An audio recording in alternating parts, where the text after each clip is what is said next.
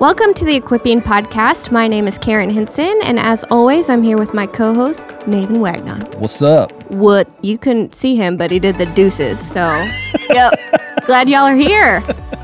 Well, we are so glad to be back with Bruce Demarest for this final episode and talking about the spiritual life as a journey. So, we hope you enjoy.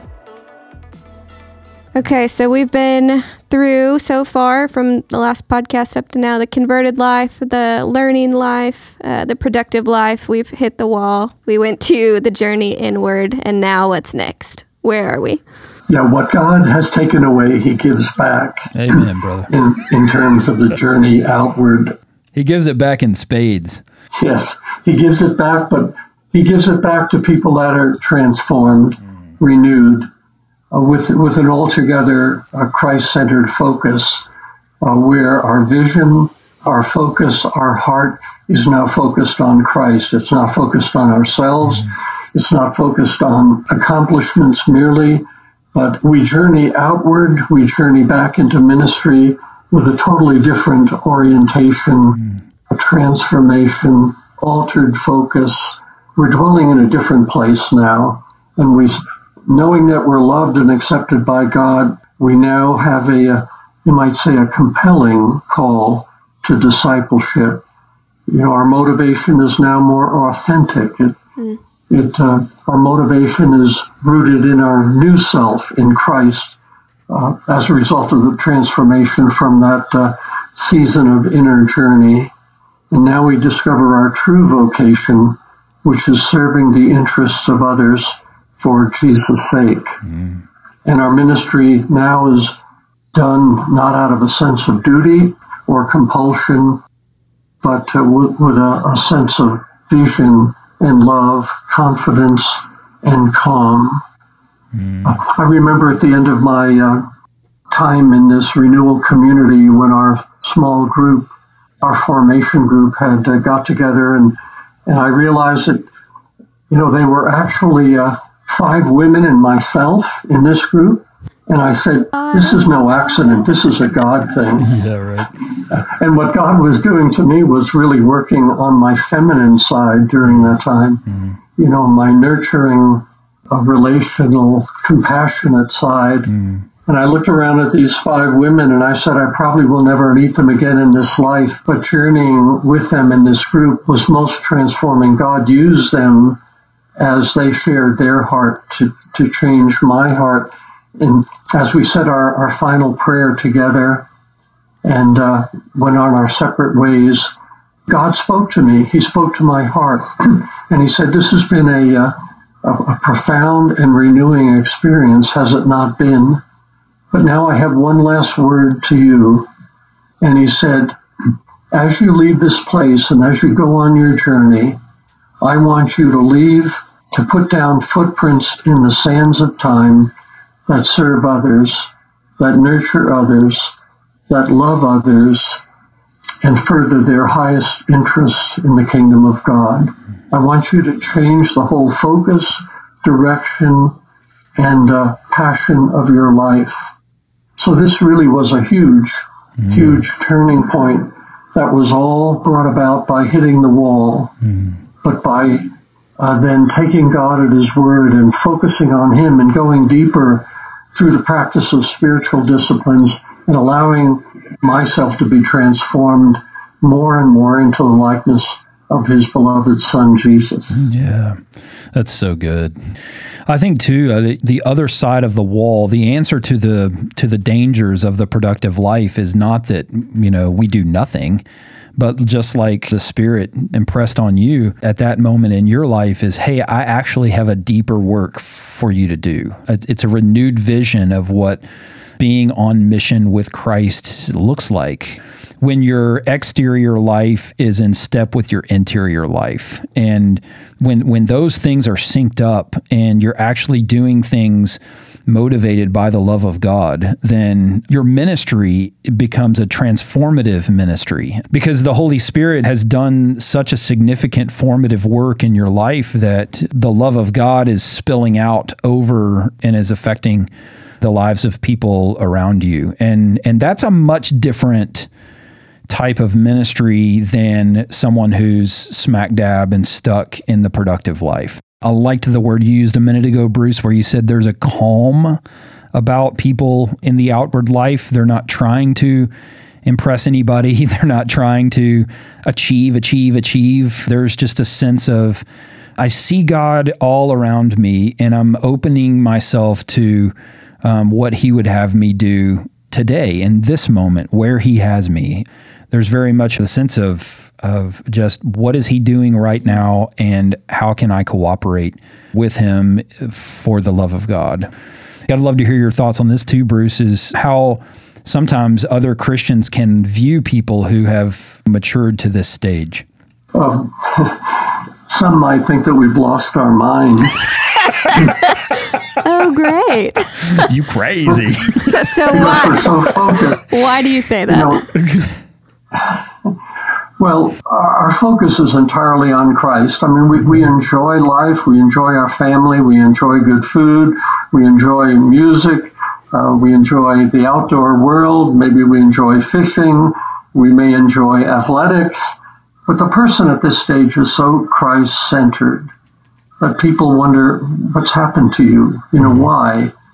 You're missing out on life, perhaps. But, but no, God gives a life back, and, and, and we enjoy life far more intensely than, than we ever did before because our heart is so focused on Christ. Mm. That's good. We begin to do things not because we have to or because we need to, but we're doing kingdom work because we get to and we begin to say yes to the opportunities we feel like God's really calling us to, not just every empty empty space that we should step into. Totally. Yeah, you're you're not trying to fill that void anymore. I mean, uh, the, you're not trying to answer the question, "Who am I?" Mm. You're not trying to answer the question, "Who is God?"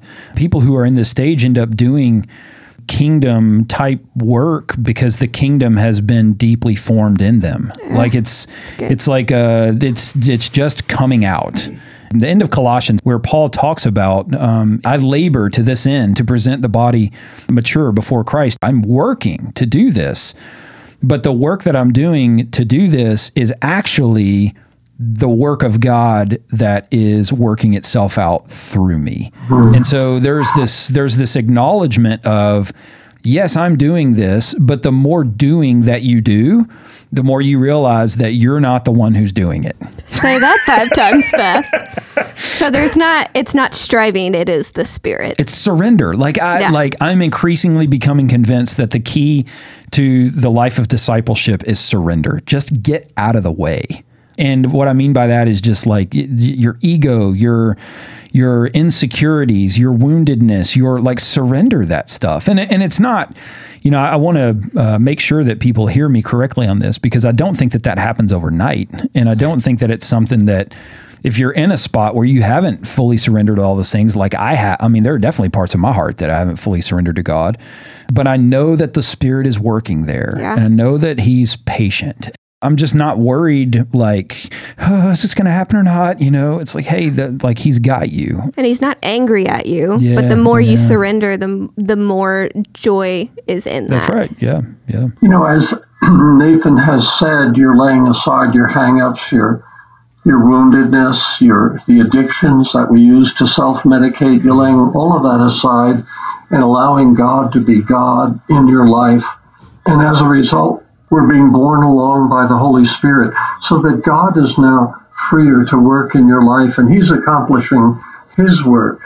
And He's opening doors uh, of opportunity for, for heartfelt, loving ministry that you never thought of, you never dreamed of before.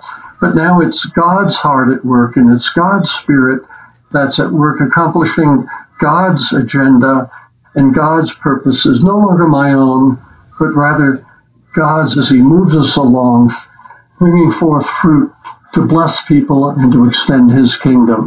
It's all of God at this point. Yeah, you realize that the fruit of the Spirit is actually the fruit of the Spirit. and, that was so profound. Fruit. so I love that letting God be God because God didn't cease to be God in the first few mm. stages of this, but you finally have learned how to rightly acknowledge and live as yep. though He is who He says He is. Yep. That's good. So we started in the converted life, moved to the learning life, moved to the productive life, slammed into a wall, took a deliberate journey inward, where uh, you know God has given us a renewed vision for mission to be on mission with Him. And I think that switching to this last stage that we'll talk about, again, one of the biggest transformations I mentioned earlier was where I realized that the highest end of the spiritual life was not doing things for God, but was God Himself.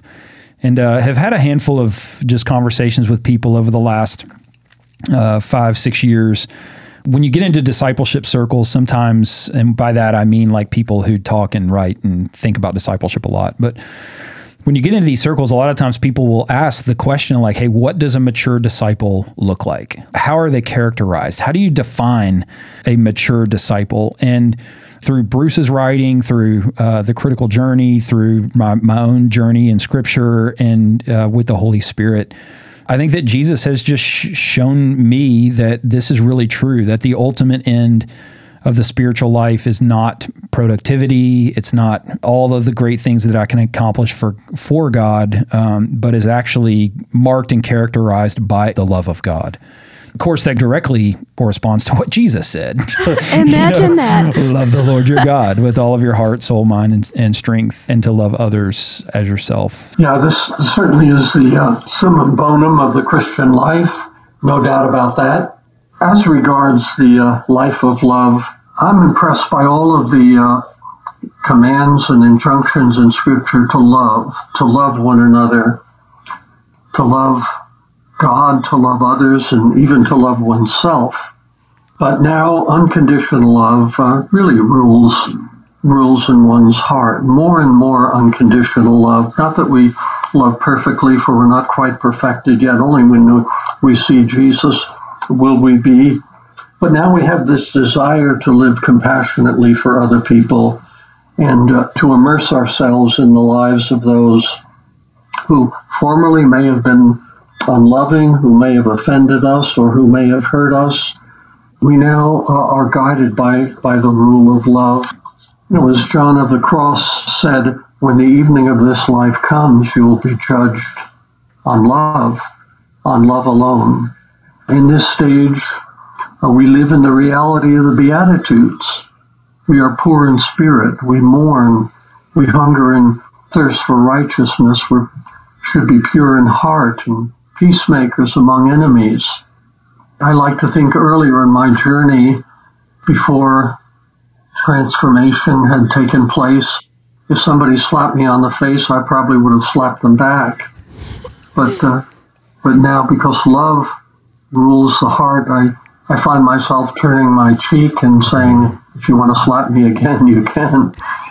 Just don't do me in altogether. So we live in this blessed reality of love. And at one point on this retreat, as, as God challenged me with living now a life of love in my doing, I said to God, Okay, Lord, you asked me to lay down my life and love for other people who is going to care for me and you know, my wife and my family? Who's going to care for my needs? And Jesus didn't bat an eye. He came right back to me and said, simply but powerfully, I will. I'll take care of your needs and the needs of your family. So if you give your life in love for other people and lay down that life in compassionate service to others, be assured I'll take care of you and supply your needs. But now this is going to be your joy and your delight of living in love for other people. It's much more blessed to give than to receive. Mm. It's much more blessed to love others than to expect things in return. So, uh, this is a challenge. It's not easy. We've got to consistently go back to our spiritual disciplines and healthy spiritual habits but to stay connected with, with the Lord and allow His Spirit to flow through us so that the life we live will be a life of sacrificial love for others. Mm-hmm. There's a great story in the early church tradition of John, who was a very old man in Ephesus, and the guys that he was teaching would carry him to the house church where he was an elder, and um, when he came in, all he would say the whole time is just love one another, love one another, love one another, love one another. And as you might imagine, um, the guys responded to him like almost like he's a crazy old man, you know, like Be quiet, like John. Uh, like hey We John, seriously, dude, like why do you keep saying this over and over again? Like they ask him, I, I can almost feel. They doesn't say this on the page, but you feel the frustration from these guys. You know, like why do you keep saying this? And he looked back at him, and he just said, "Because that's the command of the Lord, and if you learn to do that, it's enough." I mean, in my mind, that almost takes me back, all the way back to the person of Jesus, where I see a young John who's learning from the Master and he's teaching him to love. Man, that is that is something that only the Spirit of God can wrought in the disciple's life. Hmm. Yes. Well, I, I, I just think about how many scriptures we could point to that that love is the central commandment of them, and it makes me sit here and think, man, why can I not just get it? Hmm. Like, why can't I just grasp it? It seems so much easier. It should be so much easier, and yet that's where we go back to where we started this podcast series of life is a journey. The spiritual life is a mm-hmm. journey, and that is what God has intended for us. So He didn't intend for us to become converted and then to skip to the life of love. I know, right? Like it would be ideal in my in my eyes, but that's not what the Lord has for us, and so it's okay. It's okay wherever you're at. It's okay whatever stage you're in, um, but to know that that the life of love is what He has called us to is a good thing. Well, Bruce, talk practically with us about what do you do for the person who's asking, I want to get there, but I want to get there like right now. Like, why can I not just mature overnight? in the frustration of maybe feeling like they've been in a stage too long, or they've reverted back to a previous stage, or what? What's what's your word for that person? What I found is that uh, God is a very patient God, and as the eternal one, He's in no hurry. he realizes that we are time bound and we have a certain um, number of years on, on this planet, but realize that uh, transformation does not happen overnight.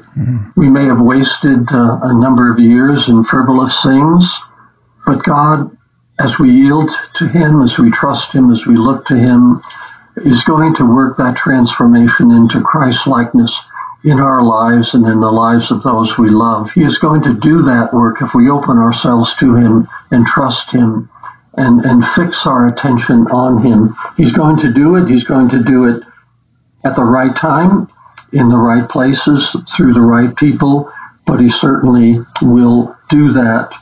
Uh, so let's not rush the process. Let's let's a phrase that's used is let's live into the question. When we hit the wall, let's uh, let's stay there. Let's dwell on it. Let's ponder and pray what God is doing. But let's take that inner journey of practicing healthy spiritual habits individually and, and communally, and let's allow God to work through us as we uh, move outward in service of love to other people. Uh, let's be patient. Let's wait God's time. Let, but let's keep in step with the Spirit. Let's be moving as God moves and not uh, fall behind.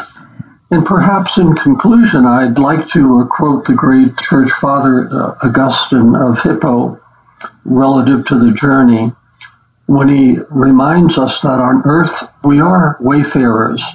We are always on the way to go. This means we have to keep on moving forward. We need to be always unhappy about where we are if we want to reach where we are not. And if we are pleased with where we are, we have stopped already. And if you and I say, it's enough, I've arrived, you're lost. Mm. Augustine closes, keep on walking, keep moving forward in Christ with a, a heart and mind fixed on Him. Keep striving for the goal, and that's what we need to do. Mm-hmm. Keep striving for the goal of conformity to the likeness of Christ, and it's going to be done individually and corporately as our responses, practicing healthy spiritual habits or spiritual practices. Good. Yeah. And so we can say, like, even looking at the life of love, like, hey, everyone is not necessarily going to get here in their spiritual walk. And so that itself shouldn't even be the goal. The goal is always to love God more and to love people more.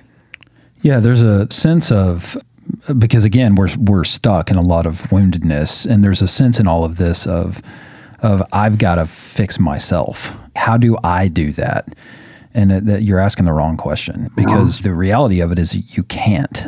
And that's the point is that the spirit is the one who brings about this transformation and he does so directly corresponding to how deeply you're yielding yourself to him. So, which is why the Paul, at least a handful of times in the New Testament, is like, "Hey, don't quench the spirit." Yeah. You know, the spirit's working. Don't get in his way. Like Bruce has said a handful of times, like uh, you, we need to walk in step with the spirit. But Bruce, I love that that you quoted Augustine. Um, One because it's Augustine, but two, what Paul says in Philippians immediately came into my mind. Um, he said, One thing I do, I forget what's behind and I press on toward what is ahead. I press on toward the goal to win the prize for which God has called me heavenward in Christ Jesus. And that goal, that prize, it is God Himself. It's this hey, I'm not going to sit in the muck and the mire of what's behind me. I'm going to do what the writer of Hebrews says in Hebrews 12. I'm going to fix my eyes on Jesus.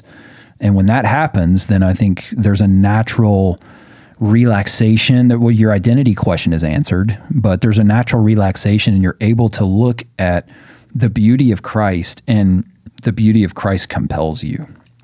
And when you do that, then you're you're being controlled by the Holy Spirit. I think uh, just to close this discussion, I would just ask you, as the listener, what stage of of uh, this journey do you think you're currently in? I would encourage you this, and in all of the times that I've talked about this, I would say this is true that uh, people typically are. Uh, uh, more lenient on themselves and more critical of others. And so I was talking to a guy one time about this, and I mean, this guy had been a Christian for like five minutes, you know, Just didn't know which way is up or down. And uh, and yeah, he I think he was putting himself in like stage five or six, and so I I've had to like it. yeah, I mean, I had to gently yeah, I mean, it was like a. So I would just say like, hey, just recognize that this is a journey of a lifetime that the Spirit is is taking you on. So uh, be honest with yourself about where you are. So I think that's a good question to consistently ask is, hey, where do you think you are? And then and then a follow up question is, do you think you're stuck there? Have you spent too much time there and why? Or maybe are you progressing and how is that happening? And how can you further agree with the Spirit's work in your life as He transforms you into the image of Christ? Ultimately, not so that you can be more productive for God, you know, but so that you can uh, know Him and the power of His resurrection, to share with Him in His sufferings and to become like Him in His death. And uh, I think that that's where life is found. That's the that's the irony of Christianity. so when you finally realize that you're not God and you surrender and you die to yourself, that's where you're going to find life.